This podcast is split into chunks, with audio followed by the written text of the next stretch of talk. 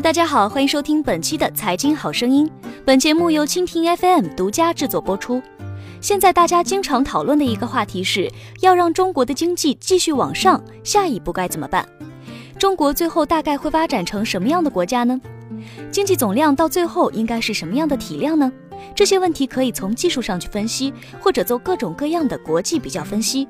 但是我想，最后一条就是人，就是我们这个社会怎样才能够产生一代又一代的创业者，带领中国中国经济不断的向前。事实上，回想过去的三十多年，中国社会发展不就是一代代创业者的带领下奋斗出来的吗？柳传志、马云这些当代优秀企业家，还有下一代正在不断涌现出来的新的企业家，都是社会发展的动力。说到这儿，我在想一个问题：中国的企业家是怎样传承的？有什么规律？我想从个案中，也许能够抽出一些可能的共同规律。我来分享四个故事。德国传承企业。这周一啊，我参加了一场中德企业家的对话活动。这场活动中是两个国家的总理会谈的一部分。中方企业家里有一个女士，华为董事长孙亚芳。德方也邀请了一位女士，很年轻。这个活动我参加了四年。这是德方第一次安排女士参加。出于好奇，茶歇的时候我和她聊天，想知道她有什么本事。看到她的名字和她的企业名是一样的，我猜测她是传承了家族企业。之后我证实了猜测，她的企业有一百一十年的历史，是做农业机械的，在山东高密生产。她告诉我，这次来中国特别想见中国的农民，中国农民见不着，就要见中国农业部长。她说自己最喜欢和农民谈，还说自己当过农民。这个学习金融的女士当过农民，不一般吧？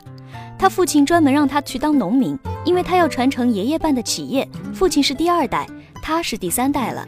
这位女士没有学过机械，但是她说自己热爱农业，对这项事业非常感兴趣。为了适应各国农业经营的情况，她还在全球各地建了牧场。这个故事极具的代表性。我见过很多的德国企业家，大多有类似的情况。我总结了德国企业家的传承方式是传承企业。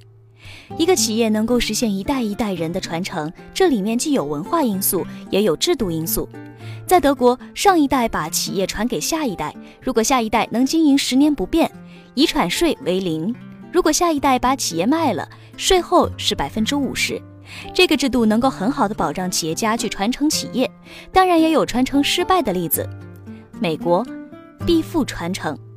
一年前，我与美国华尔街一位赫赫有名的企业家吃饭聊天，他很高兴地告诉我们，他儿子凭借电影《模仿游戏》得了奥斯卡最佳编剧奖。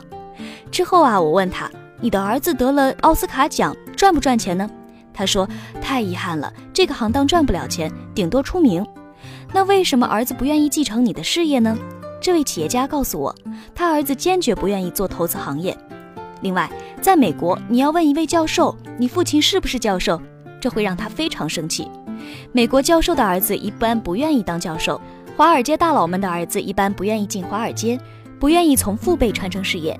哈佛商学院莫顿教授的父亲也是位教授，但是每次他都会强调，父亲不是搞金融学的，是搞社会学的。美国人的心态，我称之为必富传承。为什么比尔盖茨把所有的钱捐出来？因为即使他留给女儿，女儿也不会接掌他的事业。中国。传承创业精神，中国人是怎么传承的呢？这个问题我没答案，但是我给大家再讲一个十年前的故事。十年前我的孩子还很小，那时候我碰到一位一起在清华经管学院读书、一起在美国读博士的同学，他没有像我一样在教书，而是去了华尔街，成为了华尔街的大牛。他的儿子和我儿子年纪相仿，我们两家一起出去玩的时候，我观察两个孩子的不同行为，很有意思。我儿子一出门就关心汽车，嘴上讲着各种车的牌子。他的儿子则不同，看到漂亮的高楼会问这个楼的老板是谁，这个楼的老板和那个楼的老板是不是一家人？这家超市这么厉害，这个超市的主人是谁？你会发现他在传承他父亲的一些商业理念、一些想法。李嘉诚的二儿子李泽楷在斯坦福大学没读完就下海了。当时创业的时候没有得到李嘉诚一分钱的支持，最近五年他的企业扩张才得到李嘉诚的投资。虽然在此之前李嘉诚并没有意识的或者直接的帮助李泽楷，但是李泽楷上了斯坦福大学没读完就去创业了，这个想法我相信跟他小时候观察他父亲怎么去搞投资、怎么去做企业肯定是分不开的。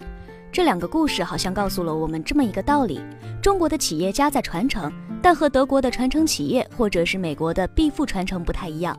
我们的传承似乎是一种创业精神的传承，父亲创业了，儿子也要创业，这个也不见得是像德国那样在同一个企业、同一个行当。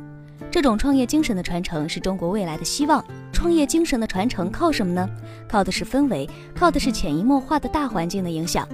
祝愿中国的企业传承不仅能走得远，而且能产生丰硕的果实。以上就是今天的全部内容，感谢大家的收听，我们下期节目再见。